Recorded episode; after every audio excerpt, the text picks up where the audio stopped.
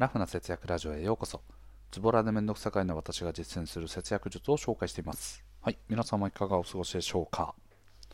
ということでどうもね、おはようございますという感じなんですけど、はい、今回はですね、2021年、もう間もなく終了ということで、はい、今年1年どんな1年だったかなということと、あとは来年どういうふうにしていこうかなという話をしていきたいと思います。はい、大体ね、あの毎年こう元旦とかね、あの年始で、よし、今年こそはこういう目標を立てて達成するぞとかってね、あのこう抱負的なものを立てたりするんですが、はい、結局ね、1週間ぐらいで忘れちゃってますね。はい。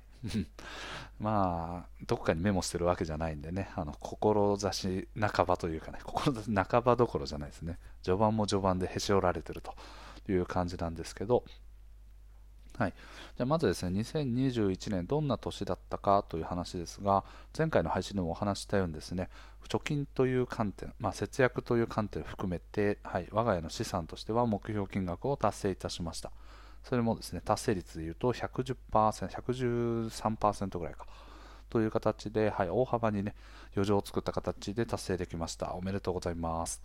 なので日頃から節約をねあの中心に配信をさせていただいておりますがこういったねあの目標を立てて無事に達成できたことは非常に嬉しく思っております。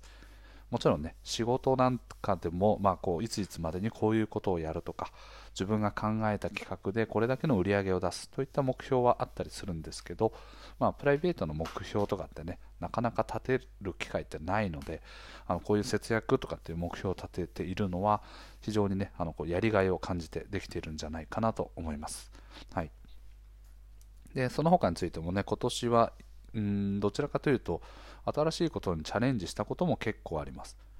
で一方では、まあ、今まで通りですねあの粛々と進めていくものというものもあったりしますね。うん、で今年新しく始めたことは何かというと我が家でいうと投資ですね。はい。まあ、厳密に言うと多分昨年末ですかね。2020年の12月の終わりぐらいからかな、はい、12月ぐらいから開始したんですけどあの投資をね始めました。さまざまな情報を自分なりにいろいろゲットしてですね現在インデックス投資をねこう月々実施しております。まあ、あの政権の、ね、変更やら何やらいろいろ紆余曲折あってですね株価が、ね、ここ最近下がったりなんてこともあったりするんですけど今も現在も、はい、順調に進んでいっております。で我が家の資産の,、ね、あの貯金、まあ、すなわちです、ね、銀行に預けているお金とその投資の金額でいうと今現在では投資金額の方が上回ってきていると。いうような形になっておりますので、はい、そこは大きく去年と、ね、変わった点なのかなと思ってます。やっぱりですねお金持ちの人たちはね投資をやってる。で、まあ、なぜその投資をやってるのかというと自分のそのリソースを使うことなくですねお金に働いてもらってお金にお金を稼いでもらう。っていう仕組みをうまく利用してですねさらにはまその福利といったようなこう、ね、利益をさらに上積みして次の投資の原資にしていくみたいな考え方とかをいろいろと勉強した結果やっぱりやってよかったなというふうに思いました。投資だけの利益だけでも、はい、かなり大きいものかなというふうに思ってます。うんはい、であとはですね新しく始めたこととしては、まあ、新しくというかね変化変化のあったことっていうことかな。はい、でいうとですね、まあ、働き方を変えました。今現在僕はねフリーランス3年目という感じなんですけど従来ですねフリーランス始めた時から週4で働いてました基本的にはやっぱこう平日1日は自分の時間に充てるっていうような基本的なスタンスをとってたんですけど、まあ、今年はね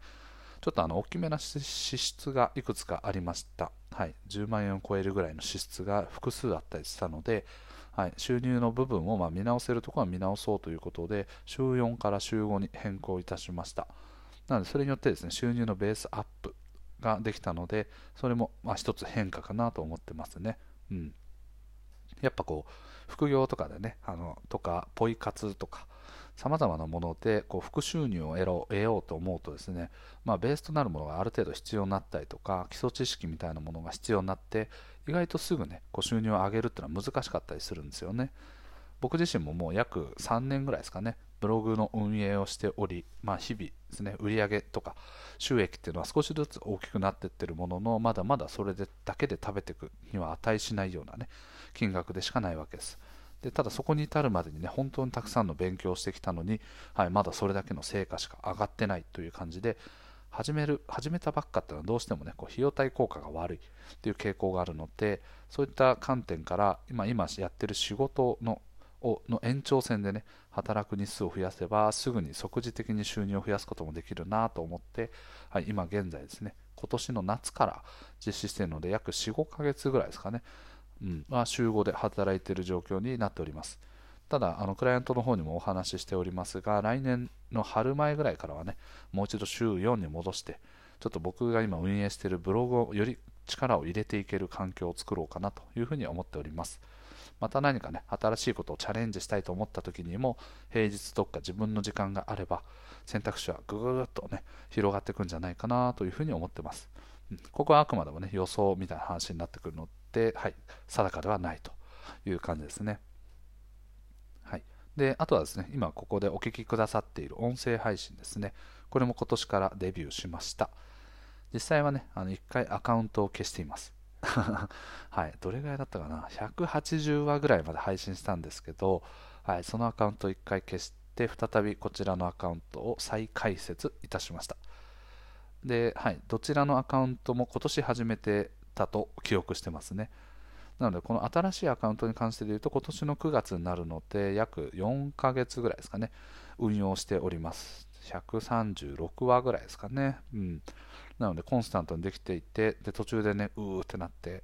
違うことに集中しようって言ってあのお休みをいただいたりなんてこともあるんですけど、はい、再び帰り咲きができました はい ね、誰誰が待ってるんやって話なんですけど、はい、これからまた定期的に配信をしていこうと思ってますが、はい、ここで話していく内容の精査であったりとかあとは自分でこう話していく内、ね、話し方であったりとかそういったところもですねあの日常業務にもいい影響を、ね、与えているなというふうに思います。ここで最初の頃をね聞き返すともしどろもどろ喋ってたりとかね自信なさげに喋ってたりなんていうこともあったんですけどそれらの、ね、意識改善とか、はい、課題とかを認識した上でそれの是正策などを投じて今に至るということで、まあ、当初よりかはねだいぶ聞きやすくはなったんじゃないかなという自負はしております。うん、これからはまだまだですね、内容の精査のところがしっかりできていないので、より節約に関してのね、有益な情報を配信していきたいなというふうに思っております。はい。で、あとはですね、最後ですね、今年からデビューしたことというのは、ふるさと納税ですね。うん。去年ぐらいからふるさと納税の仕組みっていうのは理解してて、まあ、あの実質2000円でねあの商品がもらえるよなんていう話を聞いててうーんっていう感じでね聞いてたんですけど。はい。でなんかあのそれ税金から引いてくれるって言ってるけどそれって何控除されるの？それ何あの所得控除とか経費控除と一緒なの？みたいな。感じであの誤解をしてたんですけどそこからさらに情報を収集していってね最終的には税制控除であの引かれると。いうことだったので、はい、あじゃあぜひそれだったらやってみようというふうに踏み切りました。でまああのね、具体的に上限額なんか伝えるとね、あの年収がばれちゃうんですけど、あなんか自分ってこんなに意外と投資投資というかね、納税できるんだっていうことに気づきましたが、まずは、えっと、もう今年のね、目標金額、貯金目標額もあったので、そこにこう差し支えないぐらいの金額だけあの納税をいたしました。はい、これいつ届くんですかね。はい、なんかあのサクッと来るのかなと思ってたら、と多分ね、来年の2、3月ぐらいに、ね、なるんじゃないかなということで、はい、おお、いいお肉が年末年始でね、美味しくいただこうと思ってたけど、みたいな。それはそうですよね。12月のね、半ばぐらいに注文してるので、はい。到底届くはずもなくという感じですね。うん。これに関してはですね、はいまあ、また別の回で何を頼んだのかっていうのはお話ししようかなと思ってますけど、はいあのー、ね、基本的には生鮮関係のあの商品を頼みました。なので、はい、ちょっと今年の確定申告はね、あの自分自身でやろうと。従来はですね、税理士さんにお願いしてたんですけど、今年は多分あの経費とかそういったものが意外と少ないので、自分でやっていこうと思っていますが、はい、これらもね、申請しないといかんなということで、手間が増えたと、はい、いうところだけがね、ちょっと心残りという感じですかね。うん。といったようにですね、まあ、あのいろいろと変化があった。またはですね、新しく挑戦していること、なんてこともあってですね、自分にとってその人生の、ね、刺激を多く受けられるような1年だったかなと思ってます。うん。なのであの新しい分野に関してはそういう認識ではあるんですけど先ほどお話したようにですね節約のブログはもうかれこれね3年 ,3 年目に突入してるわけですねでもなかなかねこう成果が上がりきらないということで進んでは考えて立ち止まってみたいなものをねずっとぐるぐるぐるぐるしたりとかして途中で更新などもね滞ったりなんてこともあったんですねでこれあの前回ちょっとお話したようにですね行動目標を立てる重要さっていう話ですね。でお話したようにですねやっぱりこう最終的な結果とかね例えばブログで言うと検索順位がどんどん落ちちゃってるよみたいな。そういうようなあの経過の実績みたいなものを気にするのももちろん大事なんですけどそうではなくてそういう外的要因に影響を受けないですね自分の行動目標をしっかりと遂行していく意識っていうのが改めてやっぱ大事だなと思いましたこれは具体的に言うと、まあ、月にこうね何本の記事を書くとかあの何本の記事をこう更新したりとかデザインを変更するとかというのは、まあ、自分の意思さえあれば実行できるわけですよね。その自分の意思によってそれが実行できる環境を用意してそれに向かってこう邁進していくというような感じになるのでただ実績に関してはねさっき言ったようなあの検索順位が変わっちゃったとかはい、なんか様々な影響、外的要因を受けて変化していくので、自分で操作するというのはなかなか難しいんですよね。なので、せめて自分でこう制御できるところ、すなわち行動目標ぐらいは達成していくようにね、意識していく必要があるなというふうに思いました。うん、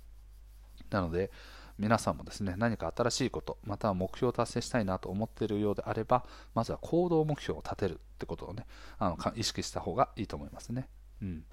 そんなこんなのね、2021年、もう間もなくおしまいということで、はい、皆さんはね、どんな1年でしたかね。うん。そしてですね、僕自身は2022年ですね、今ちょっと悩んではいるんですけど、ファイナンシャルプランナーのね、資格を取りたいなというふうに思いました。やっぱりこう節約関連のね、情報発信をしている、まあ、すなわちお金に関わる情報を配信している。身からするとですね、よりこう知識のね、深度をこう高めていきたいなというふうに思いました。うん、で自分自身の,、ね、その発信していく情報の威厳性みたいなものもその資格を持っていればねあの担保できるしある程度信頼を持ってですね皆さん情報を提供できるんじゃないかなというふうに考えております。なので、まあ、3級ファイナンシャルプランナー検定3級かな？みたいなのは、はい、合格率がね80%から90%ぐらいと言われているのでもし望むのであればね2級から挑戦をしていこうかなと思ってます。2級に関しての合格率は40%から50%前後。なので約半数という感じですね。一番近いテストでいうと来年の5月に実施を予定しているそうなんですが、はい、それまでにねあの気持ちがしっかりとこう向いてね準備が進められるといいなというふうに思ってますがどうしてもね僕の中ではブログを更新したいとかね あのそっちの勉強をしたいっていう気持ちも強かったりするので、うん、その辺はちょっと年末年始でねゆっくりしながら考えていきたいなというふうに思っております。はい、皆さんもね、2022年、どんなことに挑戦していきたいか、もしね、なんか考えているようなことあるよっていうことであれば、ぜひともあのレターとかね、あのコメントなどなどですね、いただけるとありがたいです。